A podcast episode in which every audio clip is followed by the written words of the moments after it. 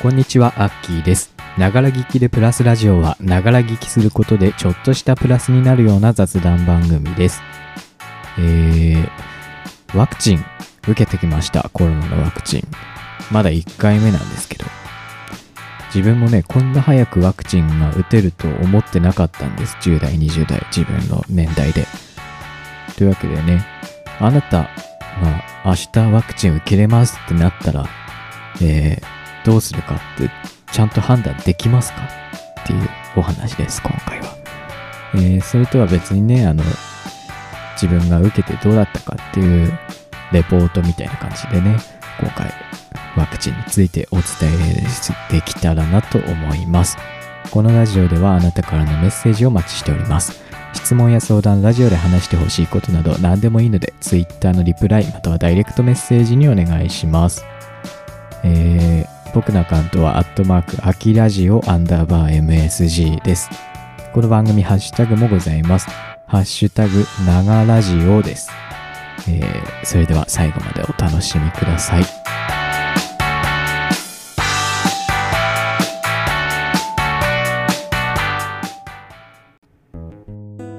えー、っとまずねじゃあどんな流れで受けたのかっていうことを説明したいなと思います。あのー自分の大学で接種できるっていうことになってあのまず予約をするんですよね。ウェブサイトみたいなのでで何月何日の何時に予約できますよってみたいなでポンってその時間のとこを押してまあその時間に接種会場体育館だったんですけど行くんですよ。そしたらまず検温してくださいって言われてこのよくあるなんだろうカメラ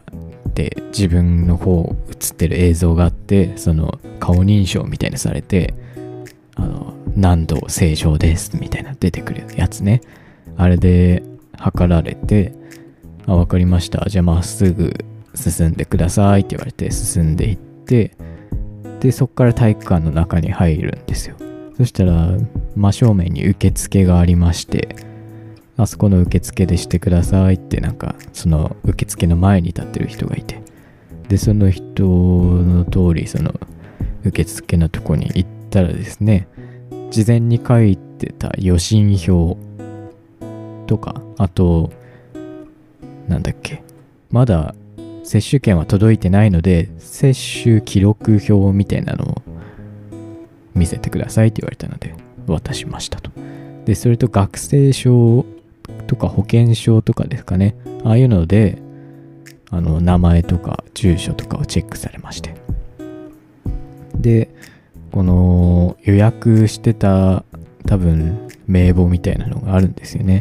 それと見比べてあ何時何分の何々さんですねみたいな感じでじゃあ問診受けてくださいねみたいな感じででその受付の真横にブースがブースっていうか小部屋みたいになってる区切られた場所がよんカ所くらいあったんですよ。で何番に入ってくださいって言われたので入りましたと。そしたらお医者さんがいましてまあいろいろ聞かれましたと。名前何々さんですねってあと以前なんか注射した後に具合悪くなったりしたことありますかみたいなまあ自分はないんでないですってお話したらもうすぐですねあのなんかハンコみたいな予診票みたいなのに押してもらってでじゃあ受けてきてくださいってでその小部屋みたいなとこ出たらあちらで受けれますのでって指さされましてで見てみたらまた別の小部屋みたいのがよっつくらいありましてそこが接種ブースみたいな感じででそっちの方向歩いて行ったんですよ。そしたらさあのー、なんかいろいろ列できるとこにあるなんか区切るさロープみたいなやつあるじゃんあの棒がにほん立っててその間にロープ張るみたいなそれがいっぱいあってこううまく長い多い人が並べるようになってるやつね。で結構ぐにゃぐにゃねしなきゃ向こうまで行けない感じだったのよ。ただね、自分が行った時人が全然いなくて俺しかいないんじゃねえのくらいな感じだったんですよ。だからもう並んでる人一人もいないのにそのぐにゃぐにゃしなきゃなんねえのかなって、結構長いのよ、しかもそれが。でぐにゃぐにゃしてたら U ターンをいっかいかにかいしたくらいの時に、あ、ここ通ってくださいって言われて、あのロープずらしてもらってさ、通りましたと。でその接種ブースがどうなってるかと言いますと、お医者さんがふたりいまして、接種する人ですね。で椅子がありまして、自分が座るような椅子、受ける人があの座るような椅子で、その間に銀の台みたいのがありまして、なんか接種する注射とかが置いてありましたね。本当にシンプル、そんくらいな感じで。で自分筋肉注射っていうのが初めてなんですよ。でどんな感じなんだろう、痛いのかなとか思いながら座ったんですよ。普通のさ、インフルとかあと採血の時の注射とかもそうだと思うんですけども、だいたいなんかさ、クッションみたいなやつに腕乗せてくださいみたいな言われるじゃん。だけど今回打つ場所とか筋肉注射とかっていういろんな原因があるんだろうけど、普通に腕ダラーンってした状態で打たれるんですね、あれ。うん、針刺しますねって言われて、あ、わかりましたって。で、あ、なんか刺さったなっていう感じはあるんですけど、全然痛くないんですよね。あ、本当に刺さってんのみたいな。ただ爪で押してるだけじゃねえみたいな。そんくらいのレベル。で、じゃあワクチン入れますねって言われて、はーいって言われて、本当に入ってんのかなっていうくらい全然痛くも痒くもなかったね。うん。自分ちょっとね、注射が本当に嫌いで、あの注射してる部分見れない人なんですよ。だからずっと真正面見てたんで、本当に針刺さってんだかワクチン打たれてんだかわかんないけど、あのワクチン入れますねって言われて、はーいって言われて。なんか痺れたりしませんかって言われたけど、全然そんなこともなかったんで、いや大丈夫ですみたいな感じで、その痺れありませんかって言われてからごびょうじゅうびょうくらい何も沈黙の時間が続いたんです。もうまだ針刺さってんのかなって思ってたら、あのテープ貼りますねって言われて、パッて腕の方見たら、あのもう刺さってなくて完全にテープ貼る段階だったんですよ。だからね、ちょっとなんか刺さってる時の軽い違和感みたいのがちょっと残ってた感じですね。あれは筋肉注射だからなんでしょうか。でまあ終わりましたっていう感じで、外出たら、そのブースみたいなとこ出たら、また人が立ってまして、あの今何時なんでじゅうごふん休憩してください。で、じゃあ今何時なんで何分までですねみたいなことを紙に書かれて、で案内しますって言われて、椅子の方まで歩いて行ったんですよ。で会場をね、上から地図みたいにして見ると、左下の方に接種ブースがあったんです。で右の奥の方まであの歩かされたんですよ。結構体育館だから広い会場なんだけど、椅子がバーって並べてて、多分右前から詰めてたんでしょうね。全然人いなかったから一番ね、長い距離歩かされて、ここ座ってくださいって言われてね、そういうことがありました。でパッてね、時間があって暇だったから左の方を見てみたんです。そしたら左の方には案外人がいるんですよ。で、なんだろうなって思って見てたら、その待機スペースのさらに左の方に、なんか接種ブースとは別にね、なんか小部屋みたいのがあるところを発見したんです。っ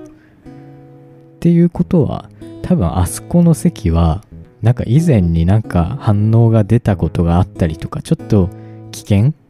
がある人なんじゃないかなと勝手に思いました。なんかすぐ対応できるように医療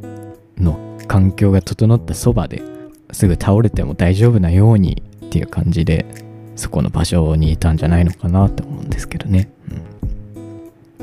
でじゅうごふん経ったら、まあ、最後に接種証明書みたいなやつにシール貼られまして OK ですみたいな感じで、もう倒れないよねみたいな感じで言われて、いや大丈夫ですよみたいな感じでで終わりましたと。で大学の中でご飯食べて家帰ったんですよ。で自分木曜日に受けたんですけどね、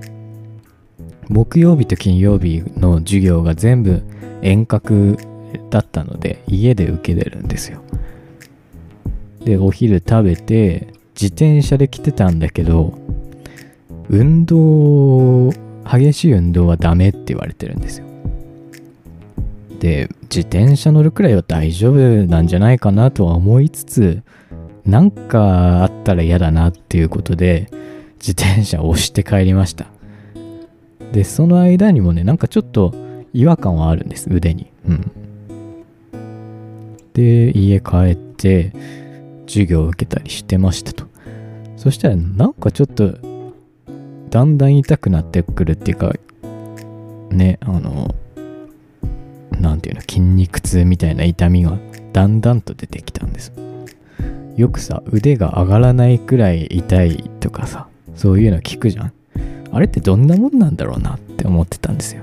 腕上がらないってどうなんだろう、無理したら上がるのか、それとも本当に痛くて開けられないのか、どういうレベルの痛みなんだろうなって思ってたんです。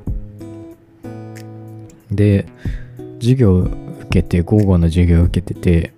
だんだん痛くなってくる感じが分かったんですよね。途中でトイレ行ったりした時にこの便座の蓋をねあの上げる時にあ痛い痛い痛い痛いってなったりとか、あこれ結構激しい筋肉痛みたいな感じだなっていう感じです。で夜になりまして、お風呂入るときに服脱ぐじゃん。服脱ぐときに服がちょっと擦れるっていうか、やっぱり触ると痛いんですよ、摂取したところを。服脱ぐとき地獄だったね。あ痛えなっていう感じでうんでお風呂入り終わって、でゲームしてたんですよ、パソコンで。そしたらあ結構痛くなってきて、腕俺上がんのかなって途中で思って腕上げてみたんです。でまず前にね、こう前習いみたいな感じでこう腕を上げてったんです。そしたら腕が平行、地面と平行になったところで、あ痛すぎるな、これじゃ無理する必要ないなっていうのもあって、平行くらいのところで痛みがすごい強くなったのでやめました。で腕をね、この ティーティー 兄弟みたいにさ横の方に上げてみたんです。そしたらあのよんじゅうごどくらいであいったってなってやめましたやっぱり摂取した部分がね腕の横なんですよ。なのでそこの筋肉が一番使われるのっておそらくこう真横に ティーティー 兄弟みたいに腕を真横に上げてった時なんじゃないかなって勝手に思ってます、うん、こんな感じで腕上がんなくなるんだなって、本当に結構痛いんだなっていう思いました。でそれはね、まあ、事前にねやっぱり腕が痛くなることありますよって知ってたんですよね。あのしかも自分受けたのがモデルナのワクチンなので、ファイザーより多少副反応を出る確率が高いみたいなのを見たので、ある程度覚悟はしてました。で寝るってなって、寝る時もねやっぱり左向きでは寝れないんですよ。で右向きになって寝てる時もなんか服が擦れて痛いなみたいな、そんな感じでしたね。まあ自分はすぐ寝ちゃうタイプなんで寝れたんですけども、寝れない人もいるみたいですね、調べたら、うん、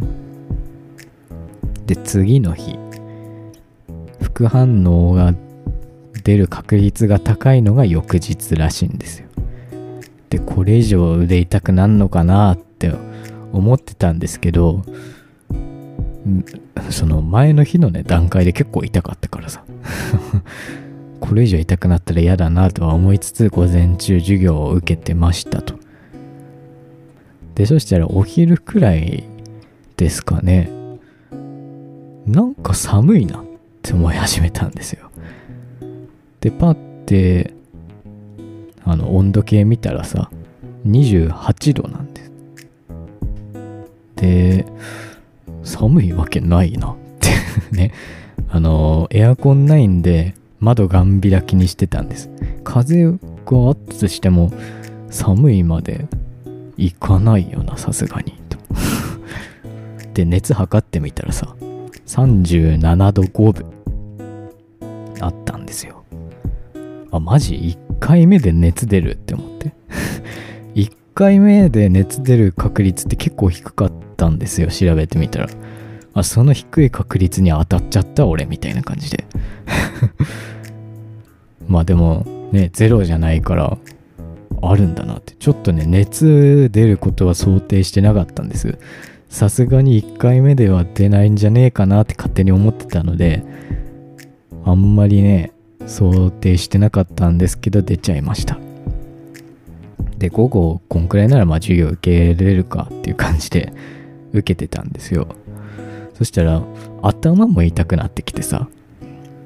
いやこれもうちょっと授業は無理だなってことになって横になってましたね。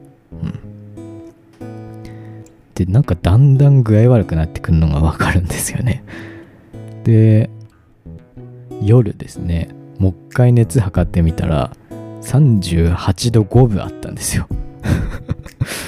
結構ね高熱な部類ですよねさんじゅうはちどごぶって。であこれさすがにきついなって思って夜ご飯軽く食べて解熱剤を飲みました、ちょうどあったので。でちょうどそれが金曜日ですね。で金曜日の夜何があったかと言いますとですね、オリンピックの開会式があったんです。で薬飲んだ後本当は寝た方がいいんだろうけどさ、東京でねオリンピックの開オリンピックが行われるその開催式開会式があるってね、そうそうないことじゃないですか。これ見逃したら俺死ぬ間に見れるのかなって、ひょっとしたらもう見れないかもしれないと思って見ましたよテレビベッドの横に置いて見ながら休んでました。で自分が飲んだ解熱剤がなんだっけなアセトアミノフェンみたいな成分が入ってるやつだったんですけど、なんだろうね全然下がんなかったんですよねおめえが寝ねえからだろうってテレビ見てるからだろうっていう感じかもしれないけど、全然熱下がんなくて下がってさんじゅうはちどさんじゅうななどはちぶくらいだったかな。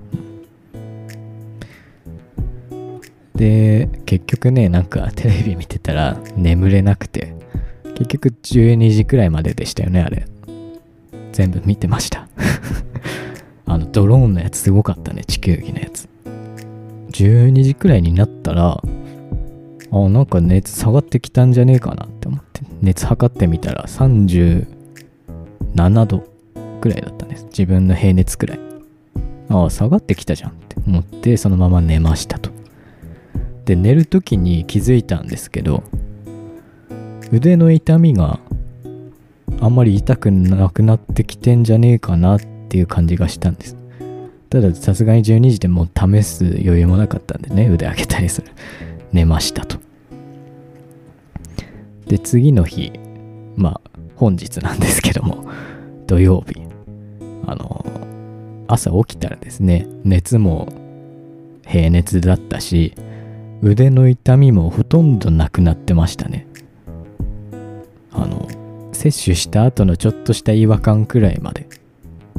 になってました。全然ねもう腕何しても大丈夫くらい、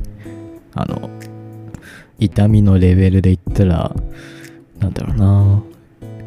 軽く運動した後ってやっぱりちょっと筋肉疲れたりするじゃん。あんくらい全然筋肉痛とも言えんくらいの違和感くらい、うん、そんな感じでしたね、うん、でね、自分今回しちがつの木曜日にじゅうににちくらいに受けたんですけども、実はねろくがつの下旬あの職域接種が始まった時にも大学関係で受けれたんです。ただその時はね予約しなかったんですよ。なんでかって言ったらいきなりね受けれるようになったからなんですよね。その時ってやっと高齢者にもいろんな方受けれるようになってきて職域接種も始まってっていうタイミングだったんです。若い人はまだ先だろうっていう感じだったんです。だから考えてなかったんですけど、その大学関係で受けれるってなった時に自分どっちにするか判断がつかなかったんです。もちろんテレビとかネットニュースとかでいろいろワクチンの情報を見てて、ああこういう怖い部分もあるんだなとか、逆にこういうメリットもあるんだなとか、いろんな情報を見てたんです。ただまあもちろんねじその時の自分みたいにちゃんと情報を入れてる方もいると思います。ただあなたがじゃあ突然今ワクチン受けれるようになりましたとなった時にちゃんと受ける受けないの判断ってできますかっていう感じです。だんだんね今ワクチン打てる方も年齢もね若くなってきたりしてますよね。もしかしたらですけども明日あなたがワクチンを受けれるようになるかもしれないんです。あの仕事の関係だったり、あとなんだろうね、いろんな関係で受けれるようになるかもしれないじゃないですか。このよん、ごじゅう代の方とか、あとね自分みたいに若い人じゅう代にじゅう代くらいの方でも明日受けれるようになるかもしれないんです。っていうことを考えてその打つ打たないの判断を考えといた方がいいなって事前に。仮にね明日受けれることになんなかったとするじゃん。ただ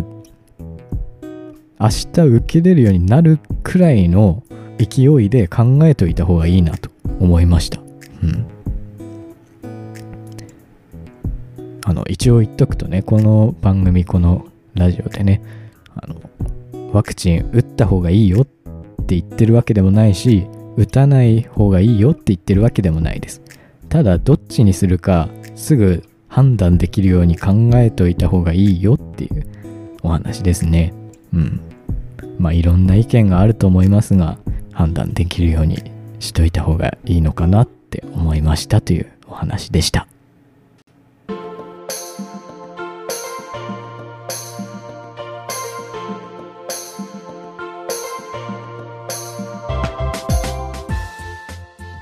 はい、というわけで今回はワクチンのお話をしてきました。えっとですねちょっとねえっと大学の試験とかの関係もありあったり、あと自分の個人のねちょっとしたいろんなこともあったりしてですね、ちょっとしばらく活動の方お休みさせていただきたいなと思います。まあ、前回とかもねちらっと言ってたんですけど、えっといち、にしゅうかんくらい多分ラジオの活動をお休みするかなと思います。あの過去回とかをねぜひ聞いていただけたらなと思います。まあ、Twitter はねあの頻繁にツイートするようにとかしますのでそこら辺は変わりないです。え Twitter の方でね情報を見ていただけたらなと思います。このラジオでは皆さんからのメッセージをお待ちしております。質問や相談、ラジオで話してほしいことなど何でもいいので、Twitter のリプライまたはダイレクトメッセージにお願いします。僕のアカウントは、アットマーク、アキラジオアンダーバー エムエスジー、アットマーク、アキラジオアンダーバー エムエスジー、綴りは エーケーアイアールエーディーアイオー アンダーバー エムエスジー です。